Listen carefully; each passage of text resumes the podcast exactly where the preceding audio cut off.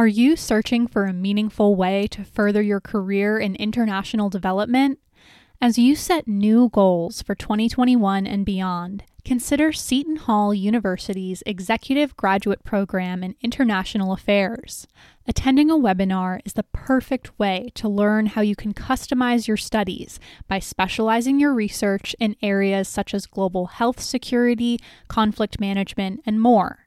As a graduate candidate, you would receive access to one on one faculty mentorship, career workshops, international seminars, and discussions with global leaders on campus, at the UN headquarters in New York, and in Washington, D.C. And the program is flexible. You can study full time or part time, and online or on campus in New Jersey, just 14 miles from New York City. To learn more or sign up for a webinar, click the link in our episode description. Hi, I'm Casey Candela. And I'm Stephanie Fillion, and welcome to Unscripted.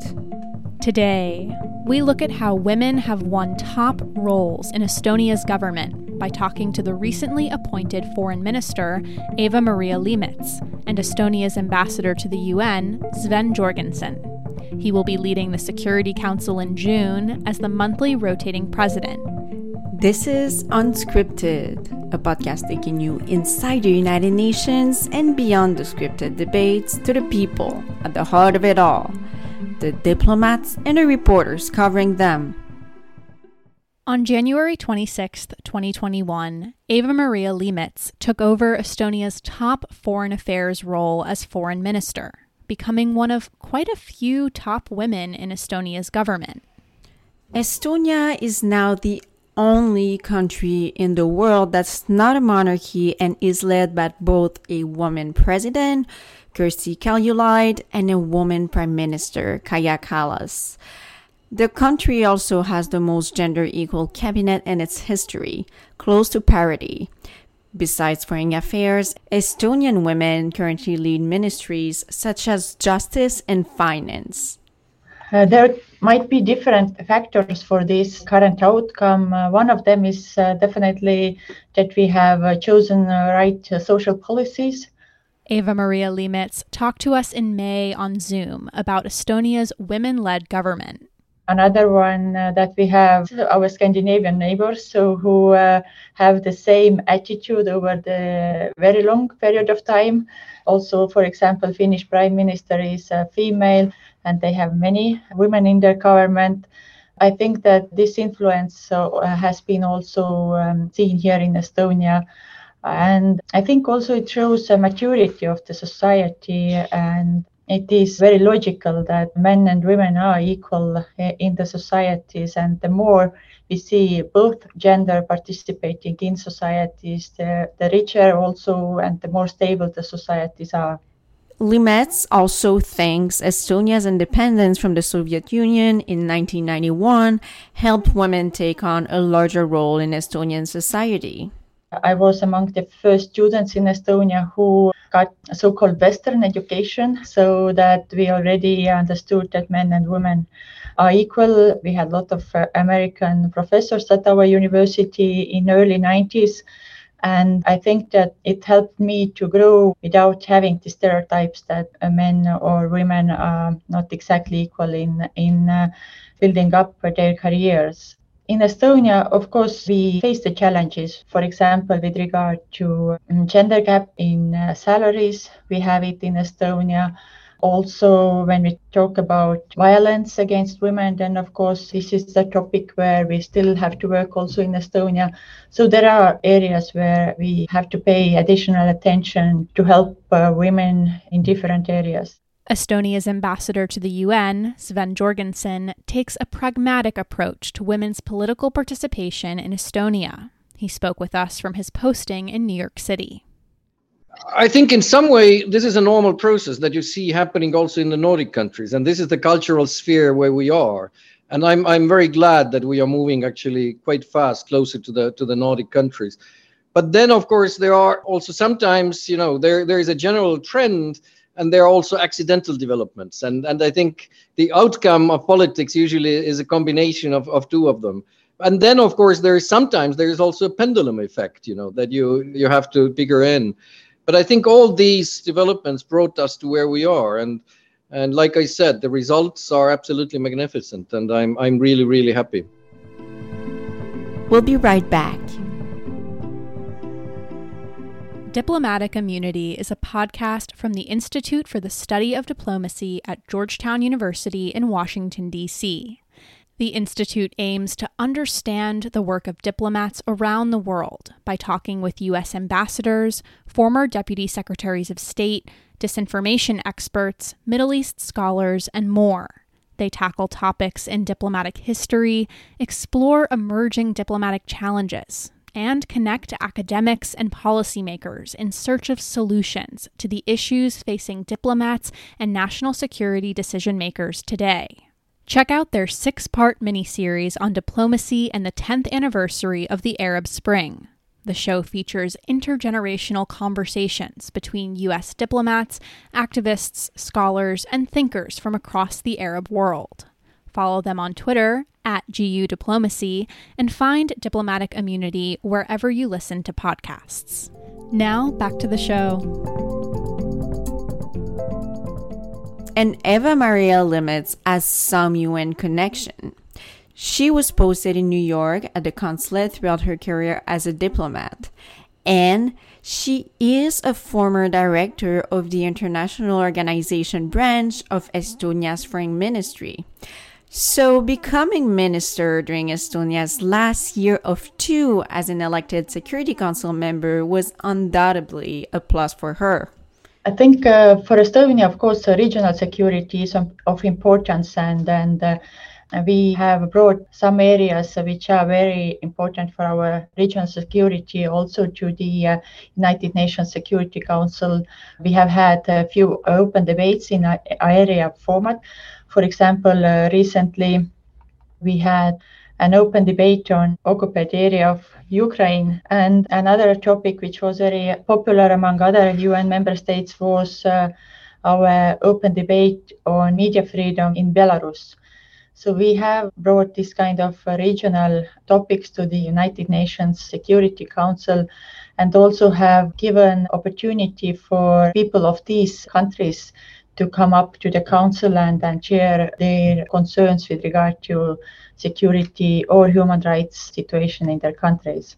But by bringing sensitive topics such as Crimea and Belarus into the Council, Estonia did not please Russia, a permanent member. So we asked the foreign minister how Estonia's term and positions on the Council have impacted its relationship with Russia. Estonia shares its eastern border with Russia. With uh, Russia, Estonia is a neighboring country, and therefore we are interested in neighborly good and uh, constructive relations because this kind of relations would be in our best interest and we should discuss different topics even if we disagree in some of the topics.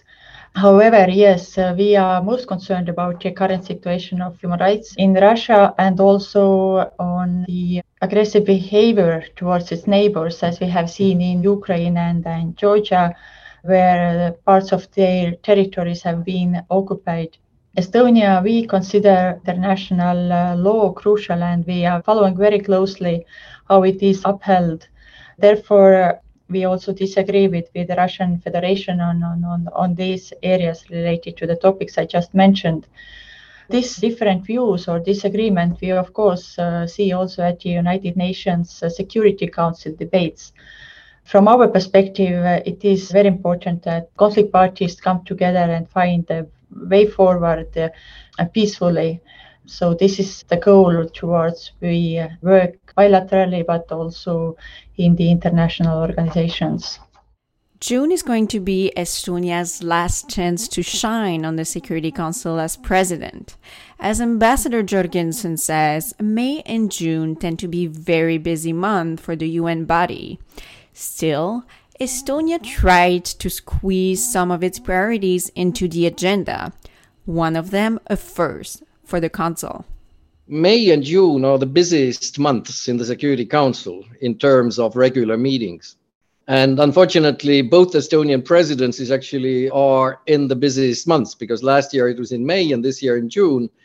I'm so glad that we still managed to squeeze in a lot of issues of importance uh, also to us. And we will have three high level meetings. Two are special meetings. Uh, one is uh, Children and Armed Conflict, there where we will discuss the Secretary General's report also, and that will be chaired by our president on the 28th of June. And then the next day, 29th of June, debate on cybersecurity. And that will be chaired by the Prime Minister. And we are extremely proud that we managed actually to fill one of our priorities when we entered the council is that Estonia is one of the leaders in the world in both digital development, but also this brings along the weaknesses sometimes in, in the system. And that means that we also need to emphasize strongly cybersecurity. June will therefore be the first time in UN history that the topic of cybersecurity will be discussed on the Council as part of the official agenda. During Estonia's presidency last year, the topic was featured in an Arria style meeting, that is, more informal. And Estonia is thrilled that other council members are on board to debate cybersecurity. No country has shown any hard resistance to it yet. Here's Ambassador Jürgenson on this. And by the way, he uses the acronym AOB. That stands for Any Other Business on the Council, usually private discussions. I would not say that we met resistance. Uh, we met questions. There were some member states had some questions, but at no point did we feel any animosity or anybody really being against it. And I think one of the things that changed it was that we were slowly sort of building up the momentum. We had several Arria meetings and we even had an AOB. And that was also the first time that Security Council discussed a matter of a concrete cyber attack with attribution. And that was also last spring. But this was slowly building up it towards this meeting in June during our presidency. And I think this has been very successful. And the questions also, you know, they were primarily about who would be the briefers. Then there are two parallel processes also at the United Nations, and one of them is the open ended working group and the other one is group of governmental experts and there is some tension between these two tracks and i think what helped us also was that we took an aim of not bringing the first committee issues to the Security Council and not replicating this tension between open-ended working group and, and GGE, but rather to have a more broad discussion on cybersecurity, raising awareness and, and sort of preparation, also affirming that international law applies in cyberspace and so on. So th- this approach, I think, has worked really well. Liimets also thinks the COVID 19 pandemic helped build momentum for the Council to take the topic of cybersecurity and its impact on peace and security more seriously. Because Estonian government, Estonian public sector relies a lot on digital services. We started about 25 years ago when Estonia first implemented a so-called Tiger Leap program, which meant that we included all the schools to the internet so that children and youth could start to learn internet. At that time, of course, our goal was to uh, be more open to the world, learn about the world, because it was early uh, 90s and then we thought that internet helps us to communicate better with, uh, with other countries. But it paved the way for our digitalization. And as we have uh, at the moment, 99% of uh, government services are provided digitally, it means also that we need cybersecurity so that uh, due to cyber threats, we would not lose our um, services or uh, we would not have any interruptions. Therefore, we pay a lot of attention to the field of cybersecurity. Of course, internet freedom is another important topic related to this. And from our perspective, uh, United Nations Security Council has done a good job related to this security area. And we are very glad that during our presidency we can have, yes, this formal meeting because we believe that this topic needs global approach and a global perspective because especially now during the COVID-19 crisis, we saw that more and more countries started to use uh, digital services and therefore it is more reasons for having this global debate on this issue. Also on Estonia's agenda, children in armed conflict, as well as Afghanistan. Estonia is a pen holder on Afghanistan. That means it is in a leading role in negotiations in the Council. Estonia is trying to build momentum for new talks and raise awareness on the complicated situation in the country, especially as the United States withdraws its troops. We'll be right back. Are you looking for a talk show featuring leading global voices? Do you want to learn more about how international issues directly affect people locally? Global Connections Television presents the insights of global influencers at no cost to viewers and programmers. GCTV is independently produced and reaches more than 70 million potential viewers worldwide each week. The show covers everything from human rights to climate change, from peace and security to empowering women and girls. It features guests such as Dr. Jane Goodall, former UN High Commissioner for Human Rights Mary Robinson, and Peter Yarrow of Peter, Paul, and Mary. The show also hosts expert voices from the private sector, academia, and labor and environmental movements. GCTV is available to public television media outlets, universities, and service clubs for distribution.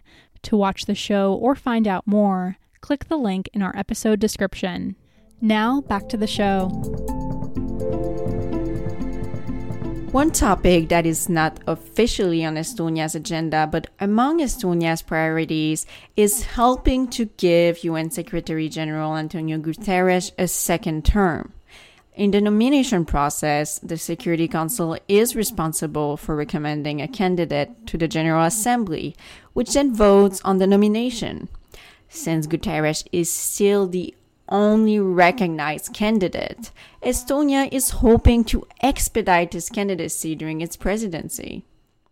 It's not that it is important for us to do it, but it will be very nice for us to do it, and me personally as well, because you know, during the last elections five years ago, then Estonia, together with Costa Rica, had a lead in the same ACT group on the selection process of Secretary General.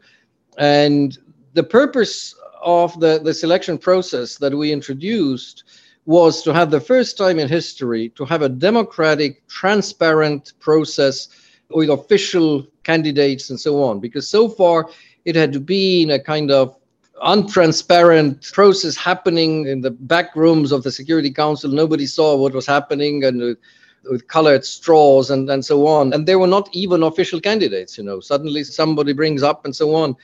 And I remember when it started, then we didn't even believe ourselves that we will make a big difference for the outcome. We, we thought that at least the process will be transparent and democratic.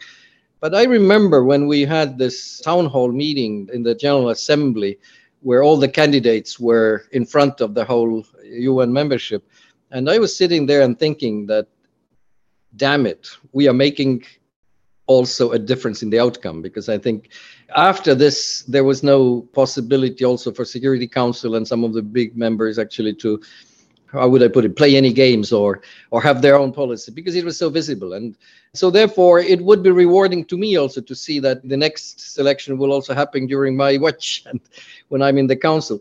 While Estonia and most of the UN membership seem ready to give Guterres, the incumbent, a second five year term, there are at least six people who are quite unhappy with the process. These are the non officially recognized applicants for the job. Among them are former Ecuadorian President Rosalia Arteaga and Arora Akanksha, a UN staffer who has taken a leave of absence as she campaigns. So we asked Ambassador Jürgenson if there has been a backsliding of the gains in transparency in the Secretary General selection process made in 2016.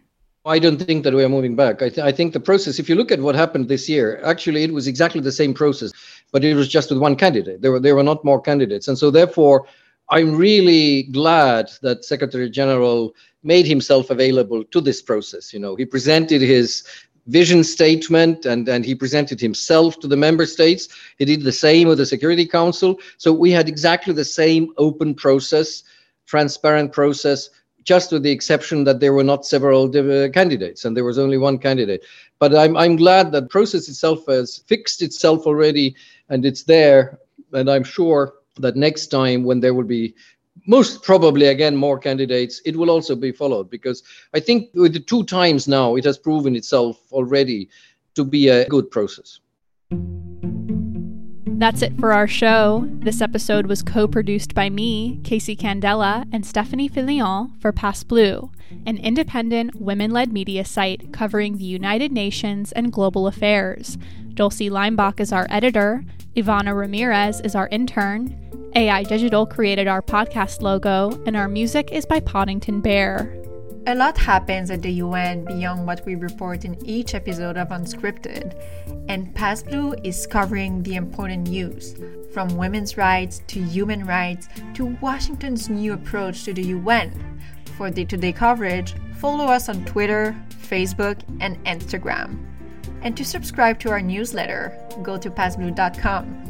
PassBlue's in depth and exclusive stories and this podcast are possible with the support of the Carnegie Corporation of New York, the New School, and listeners like you. To show your support, visit PassBlue's website and click Donate.